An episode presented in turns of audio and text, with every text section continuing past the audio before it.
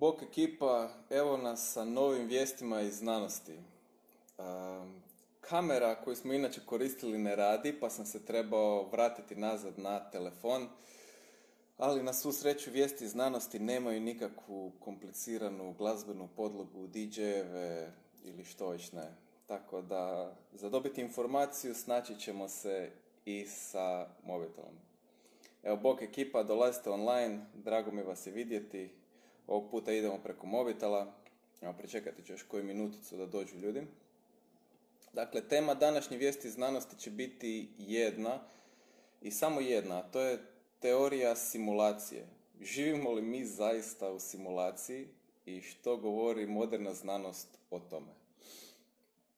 Dakle, kada bi razmislili šta je to simulacija, na svu sreću danas imamo jako puno primjera koji možemo uh, uzeti kao metaforu. Svi ste igrali igrice kao na primjer Simsi, e, gdje unutar računala imate neke ljude s kojima vi upravljate i oni tako um, žive, jel?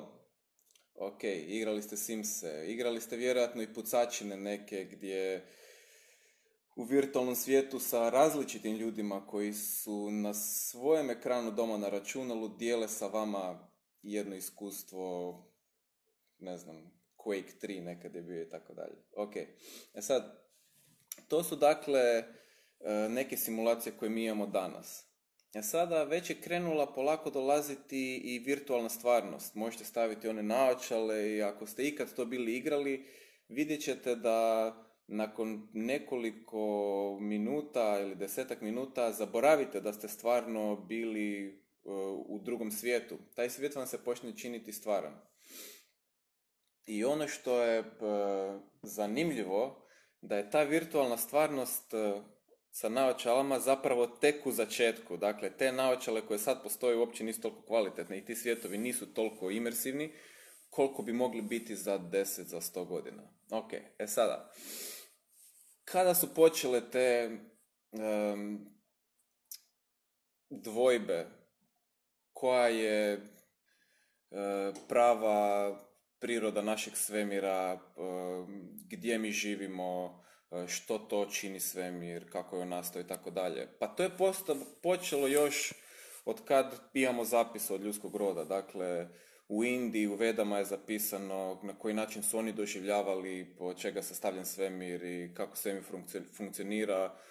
U, za vrijeme Grčke su se isto tako grčki filozofi um, dvojili da li svemir i cijela stvarnost potiče iz materije ili je svemir kao uh, posljedica neke ideje i tu se dva grčka filozofa e, upravo spominju. Jedan je Plato. Plato je rekao da prvo je nastala ideja, pošto u ideji možete imati savršeni geometrijski oblik.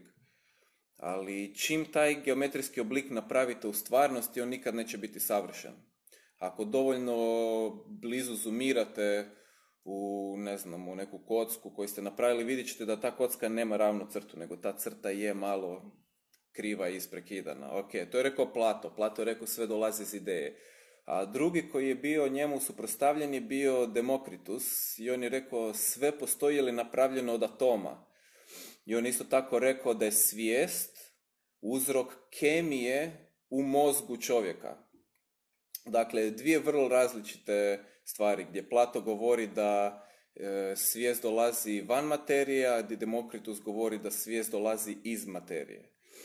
E sad, premotajmo naprijed e, 1900 godina i uglavnom je ideja o Demokritusa da sve potječe iz materije e, držala vodu dosta dugo.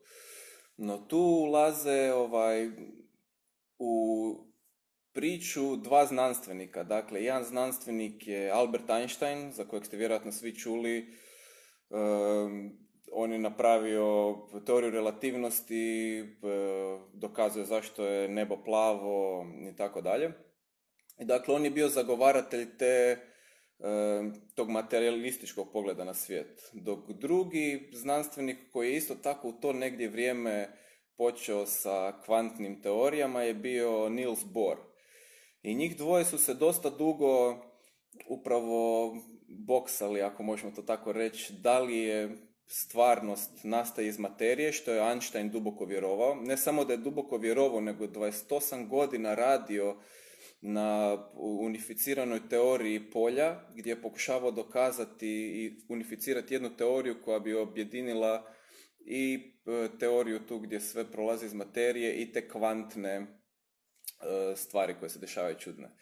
Dok Bohr, Bohr je zapravo postavio te neke osnove kvantne fizike. E sada, Einstein je umro, Bohr je umro i nije se uspjelo još tada u to vrijeme pokazati šta se, šta se dešava. No, krenuo je, krenule su neke stvari se dešavati i počelo su se raditi određeni eksperimenti.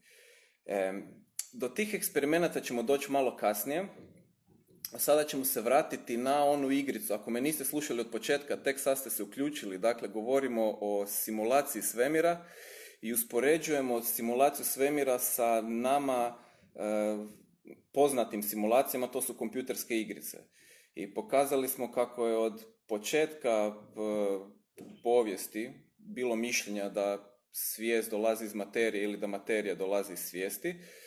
E, isto tako su se sudarali i znanstvenici poznati i filozofi. I sada, ako ćemo uspoređivati kroz kompjuterske igrice, i ajmo uzeti oba dva stava. Dakle, u principu ono što ću ja sad napraviti, napravio um, jedan uh, Brian Whitworth, on je uh, znanstvenik koji je upravo kroz ovako laički govor pokušao objasniti uh, što više paše, koje, koje od te dvije opcije da sve nastaje iz materije ili sve nastaje svijesti pašu za naš svijet. I ajmo krenuti od početka. Dakle, idemo krenuti od početka i krenut ćemo od Big Banga.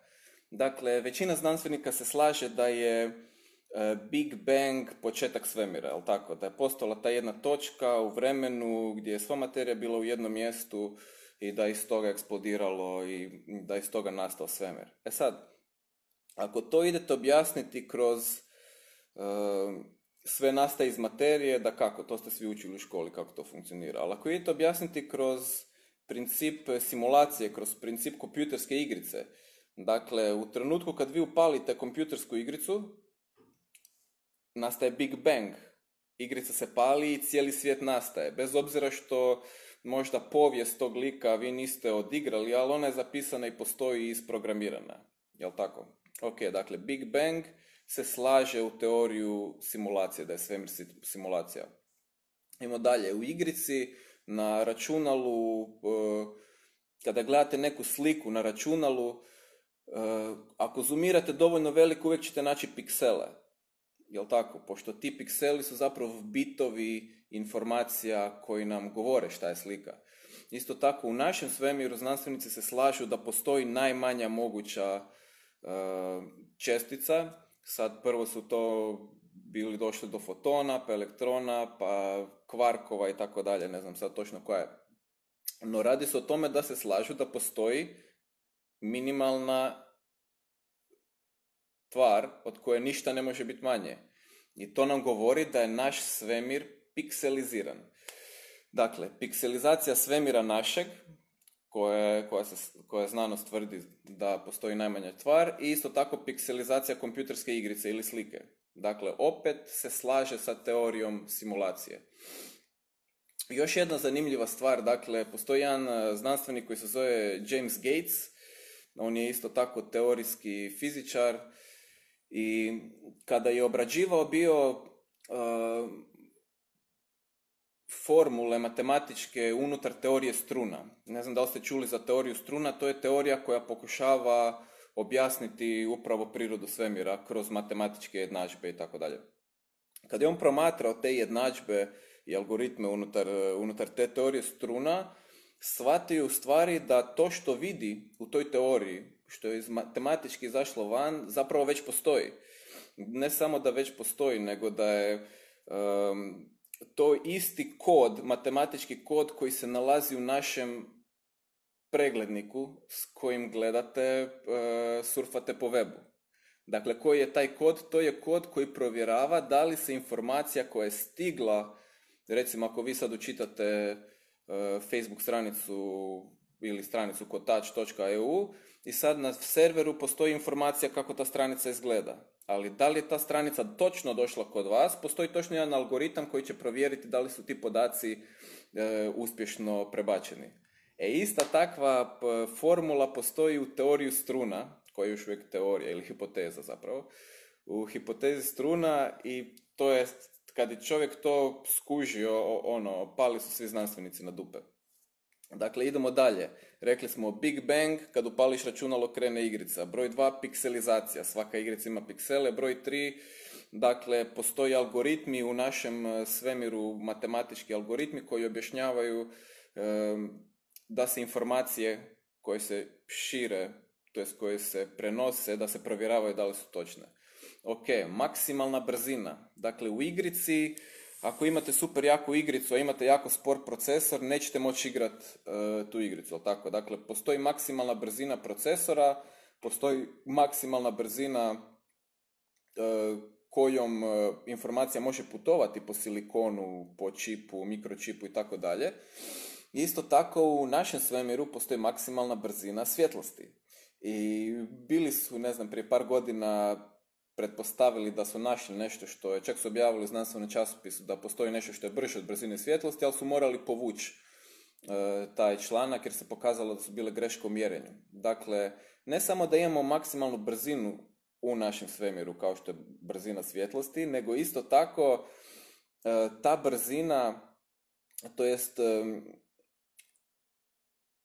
u velikim, u blizini velikih objekata kao što su crne rupe, kao što su velike zvijezde ili planeti, e, svjetlo se savija, vrijeme teče sporije, kao na računalo ako imate neku super igricu koja mora obraditi neke velike stvari, a vaš računalo e, nije dovoljno jako, usporit će se igrica u to vrijeme kada računate velike neke procese. I onda se pretpostavlja zapravo da su te zvijezde i velika nebeska tijela sadrže jako puno informacija i da zato se usporava vrijeme i savija gravitacija pored njih. Ok, još jedna sličnost. Idemo dalje. u igrici, ne znam, niste vi programeri, ali ja jesam, pa ću vam ovo ispričati samo ovako jednostavno. Dakle, u igrici imate nacrt neke klase i iz te klase ćete raditi objekte.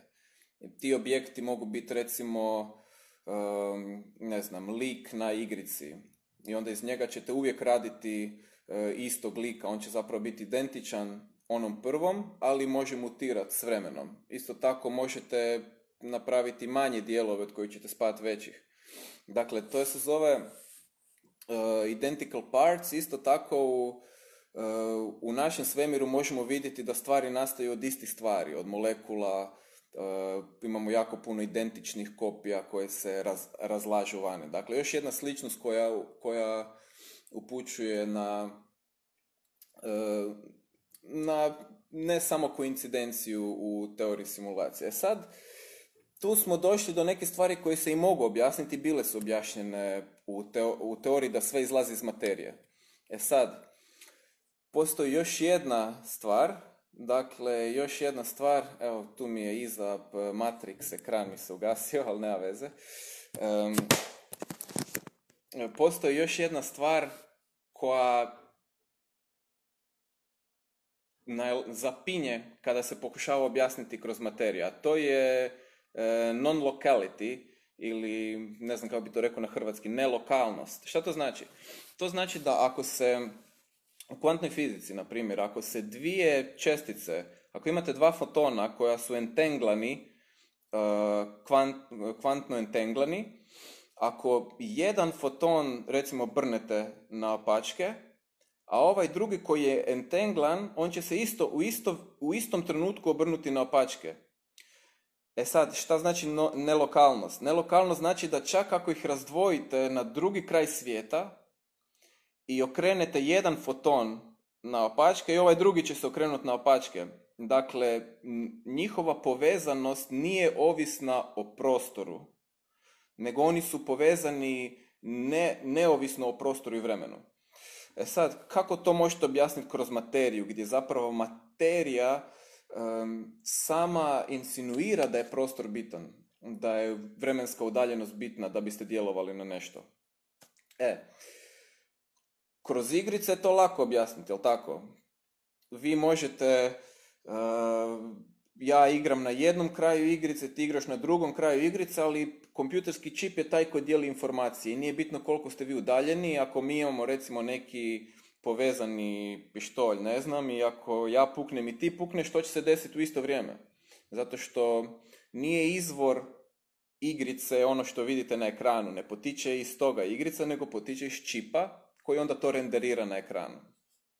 Ok, dakle tu smo došli do tih nekih lako objašnjivih stvari, a sada se vraćamo na one znanstvenike i kako se odvila situacija na malo e, težem znanstvenom, e, znanstvenom nivou. Dakle, postoji nešto što se zove double slit eksperiment. Dakle, double slit eksperiment je eksperiment koji e, sigurno ste čuli za njega, možda ga niste u potpunosti razumjeli jer se često povlači kroz različite neke metafore, ja ću se potruditi objasniti vam to najbolje.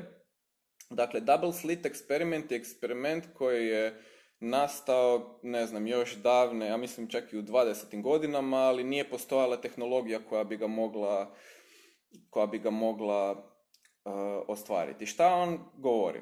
Zamislite se sada imamo jedno, jedan ekran i na tom ekranu imate samo ovako jedan prorez. Ok. I uzmemo uh, male objekte, neke čestice, ok, i ako pucamo te čestice kroz taj e, jedan prorez, a tu imamo sa ove strane, znači kako ću to staviti, ovdje je prorez, a ovdje je platno. Ok, i ako pucamo čestice kroz prorez, na platnu će biti jedna crta. Čestica koje su uspjele proći kroz taj prorez, jel da? To je vrlo jednostavno za shvatiti, zato što to tako i je.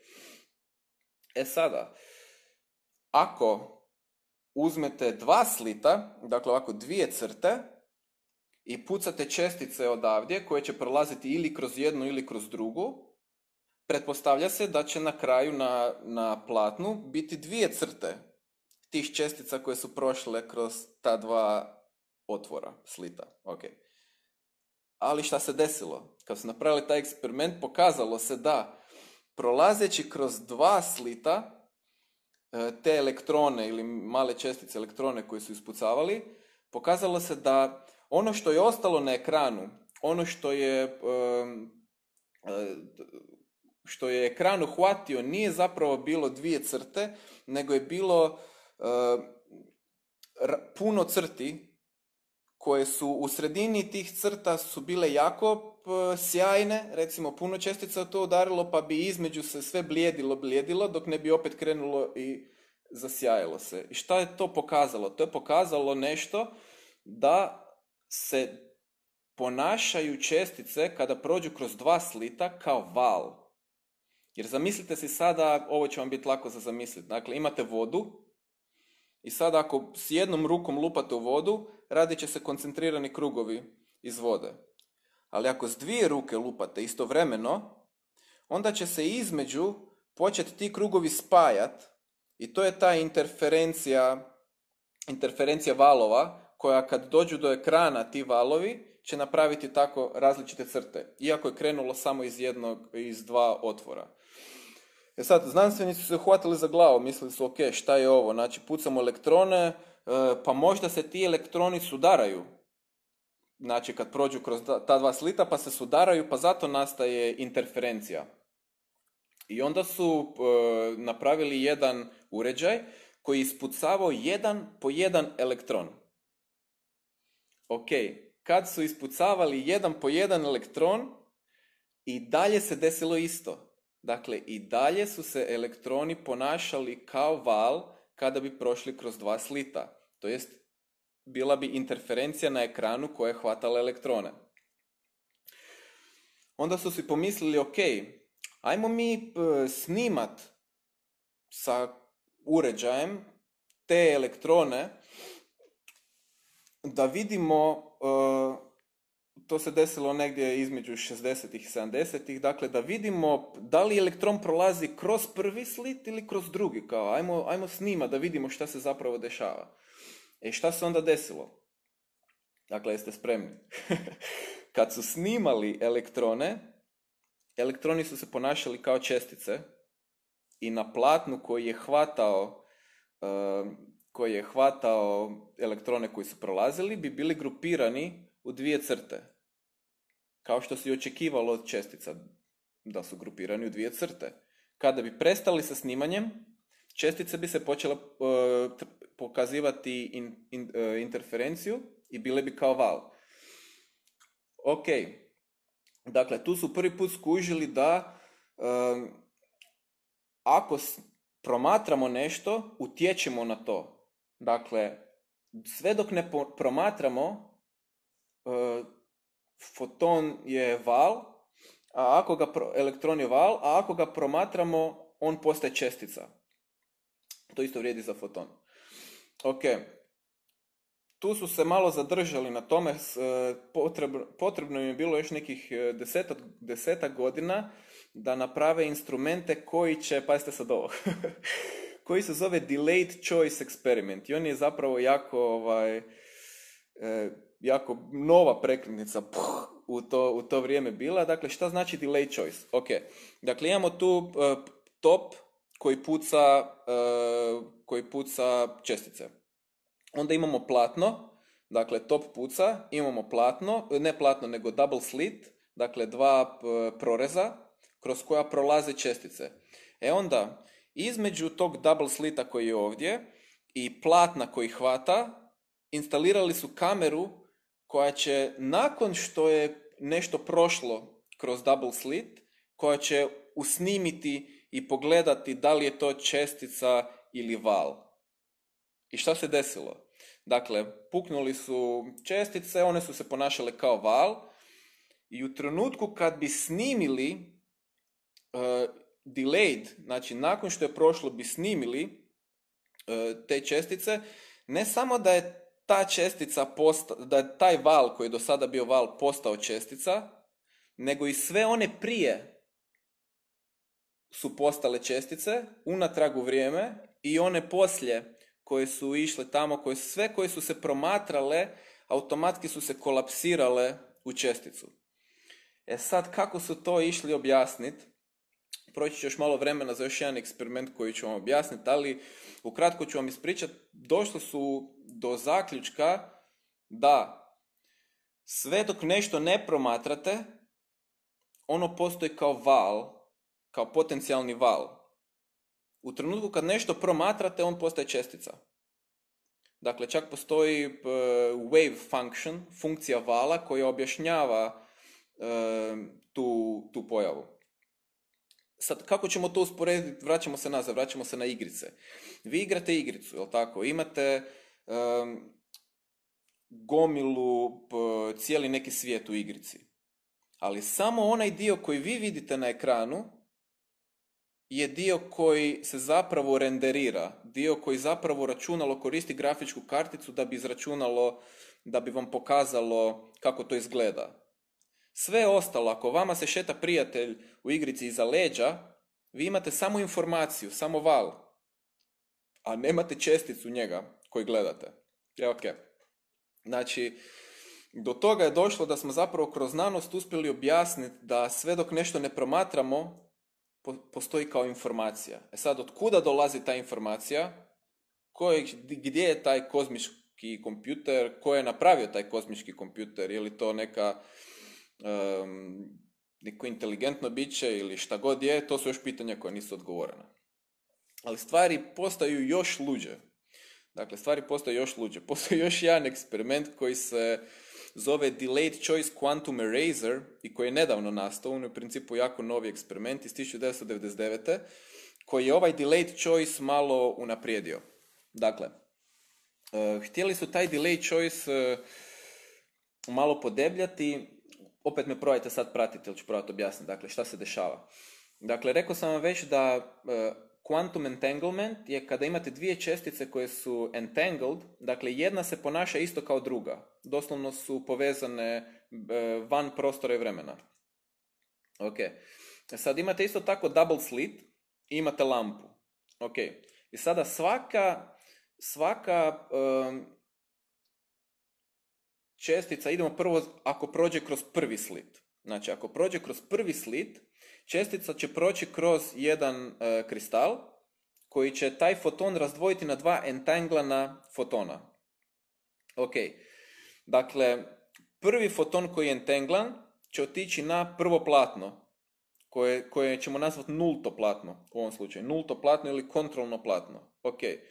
A ova druga koja je entanglana će udariti u jedno srebrno staklo i to srebrno staklo ima 50-50% šanse da propusti, da propusti kroz sebe foton ili da ga odbije. I sada imamo tu dole ovako 1, 2, 3, 4 platna. Ok. Ako je sa prve čest, sa prvog slita prošao kroz to srebrno platno, ide na još jedno, kroz srebrni, uh, srebrno zrcalo, ide na još jedno srebrno zrcalo, ima 50-50% šanse da udari u broj 2 ili u broj 3.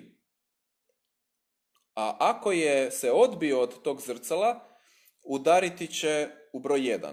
Dakle, svaka, svaki foton koji prođe kroz prvi slit može završiti ili 50% slučajeva na prvom platnu ili u 25% slučajeva na drugom i na trećem platnu. Za fotone koji prođu kroz drugi slit, Isto tako će se entenglati u dva, jedan ide na kontrolni, nulti, a imati će kroz opet ta e, srebrna zrcala, imati će 50% šanse da završi na četvrtom i 25% šanse da završi na drugom i na trećem. Ja e, sad ću vam to ukratko objasniti. Dakle, ako foton završi na prvom platnu, znamo da je došao iz prvog slita.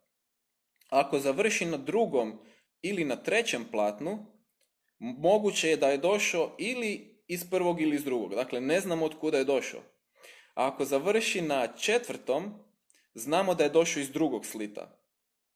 I šta se pokazalo? Pokazalo se naravno, znači ovo nije promatranje koje se promatralo s kamerom, nego matematičko promatranje, fizičko, i pokazalo se da su na prvom i na četvrtom platnu, pošto znamo od kuda dolazi, e, čestice bile u obliku e, u obliku, dakle, platno je hvatalo kao da su čestice, samo dvije crte. A, e, to jest jedna crta za svako platno. A na drugom i na trećem platnu e, su e, čestice bile kao val, dakle, interferencija, pošto ne znamo od kuda dolazi.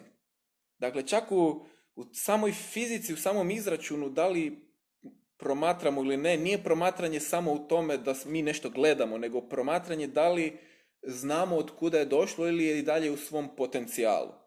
Ok, totalno mind blowing, a još nismo gotovi. Dakle, šta je bilo sa nultim, sa nultim ekranom? Dakle, pošto su svaka dva, svaka dva fotona oparena, ali ovaj kontrolni screen se dešavao par milisekundi e, prije ova četiri. Dakle, znamo uvijek da kad udari u ovaj tu ili kad udari u ovaj tu, da će se ponašati ili kao čestica ili kao val, ako je na prvom i četvrtom čestica, na drugom i trećem val. Ali zanimljivo je da ovaj tu kontrolni screen koji je entanglan kvantno sa ovim koji udara, je znao, ja mislim da je 800 milisekundi ili tako nešto, 80 milisekundi, nije bitno, on je znao unaprijed gdje će završiti ovaj. I on bi se ponašao kao čestica ili val, ovisno o tome da li će taj foton završiti na prvom, četvrtom ili drugom i trećem. Dakle, unazad u vrijeme on je znao šta će se odviti unaprijed. Dakle, ok, puh, mind blown, e, mogu vam zalinkat e, te u opisu ovog posta sve te eksperimente, e, to je vrlo poznato, tako da si možete još malo pogledati o, o tome istražiti. E sada, šta nam to upućuje, šta nam, šta nam to govori? Pa govori zapravo da puno, puno stvari koje otkrivamo u, u modernoj fizici. Ovo je eksperiment iz 1999. Dakle, koji, koji je Delay Choice Quantum Razor upućuje na to da je svemir zapravo simulacija. I Ako samo pogledate igrice koje radimo danas, opet ponavljam, i zamislite si igrice za 100 godina, da li ćete moći razlikovati stvarnost od simulacije? Ako si samo zamislite e, snove, gdje u snovima isto vaš mozak stvara sve vaše snove i to što stvara vi vjerujete, ne, niste svjesni da je to nije stvarno, to jest niste svjesni da je to jedna vrsta simulacije, vaš san. Mm, dakle, E, većina znanstvenika sada, ne, ne, znam većina, ali puno tih znanstvenika koji su poznati su javno rekli da vjeruju da je svemir simulacija, uključujući, ne znam, Elon Muska, e, Neil deGrasse Tyson ili kako se već zove, pa jako puno ljudi koji radi na umjetnoj inteligenciji upravo govori da 100% je svemir simulacija, zato što sve što se dešava u umjetnoj inteligenciji zapravo polako, kako umjetna inteligencija raste, ona upućuje opet na forme koje mi doživljavamo u našem svemiru. Mm, na primjer, kada bi cijeli svemir bio igrica, e, moraju postojati e, matematičke izračuni koji bi opisivali taj svemir, a vidi se da polako mi pronalazimo matematiku u cijelom našem svemiru kroz teoriju struna, kroz različite vrste e, fizike i matematike. Tako da, eto, ako niste znali prije, vrlo je vjerojatno da je naš svemir simulacija i nešto o čemu se govori dosta dugo, tisućama godina. Dakle, u Vedama su govorili da je i u budizmu da je svijet iluzija, da, da straš probudit, da bi izašao van iz iluzije. Upravo su govorili o istim načinima da postoji nešto drugo, iz čega dolazi svijet, da je ovo samo veo neki. No oni tada nisu imali ono što mi imamo danas. To je računalo, to je naše vlastite simulacije, kompjuterske igrice i umjetnu inteligenciju s kojom možemo lakše razumjeti. Um, I lakše sami sebi predočiti kako bi bilo moguće da je naš svemir simulacija. E sada, šta nas čeka u budućnosti? Pa u budućnosti nas čeka moje vlastito mišljenje definitivno objašnjavanje određenih duhovnih pojmova kroz e, znanost. Dakle, objašnjavanje nekih e, e, stvari do, koje smo do sada Miroslav Mrva, super, citiranje najpopularnijeg svjetskog znanstvenika čije ime ne znamo ni izgovoriti. Ja za tebe ću ga napisati poslije u, u postu. Neil deGrasse Tyson. Ali eto. Dakle, sigurno će znanost doći do novih nekih upita koji će, na koji će dati i odgovore koje smo do sada smatrali ili science fictionom ili smo ih stavljali u područje eh, u područje eh, duhovnosti ili metafizike ili tako dalje. Sve se više te dvije stvari približavaju i vrlo je, vrlo je zanimljivo pratiti u kojem smjeru to ide.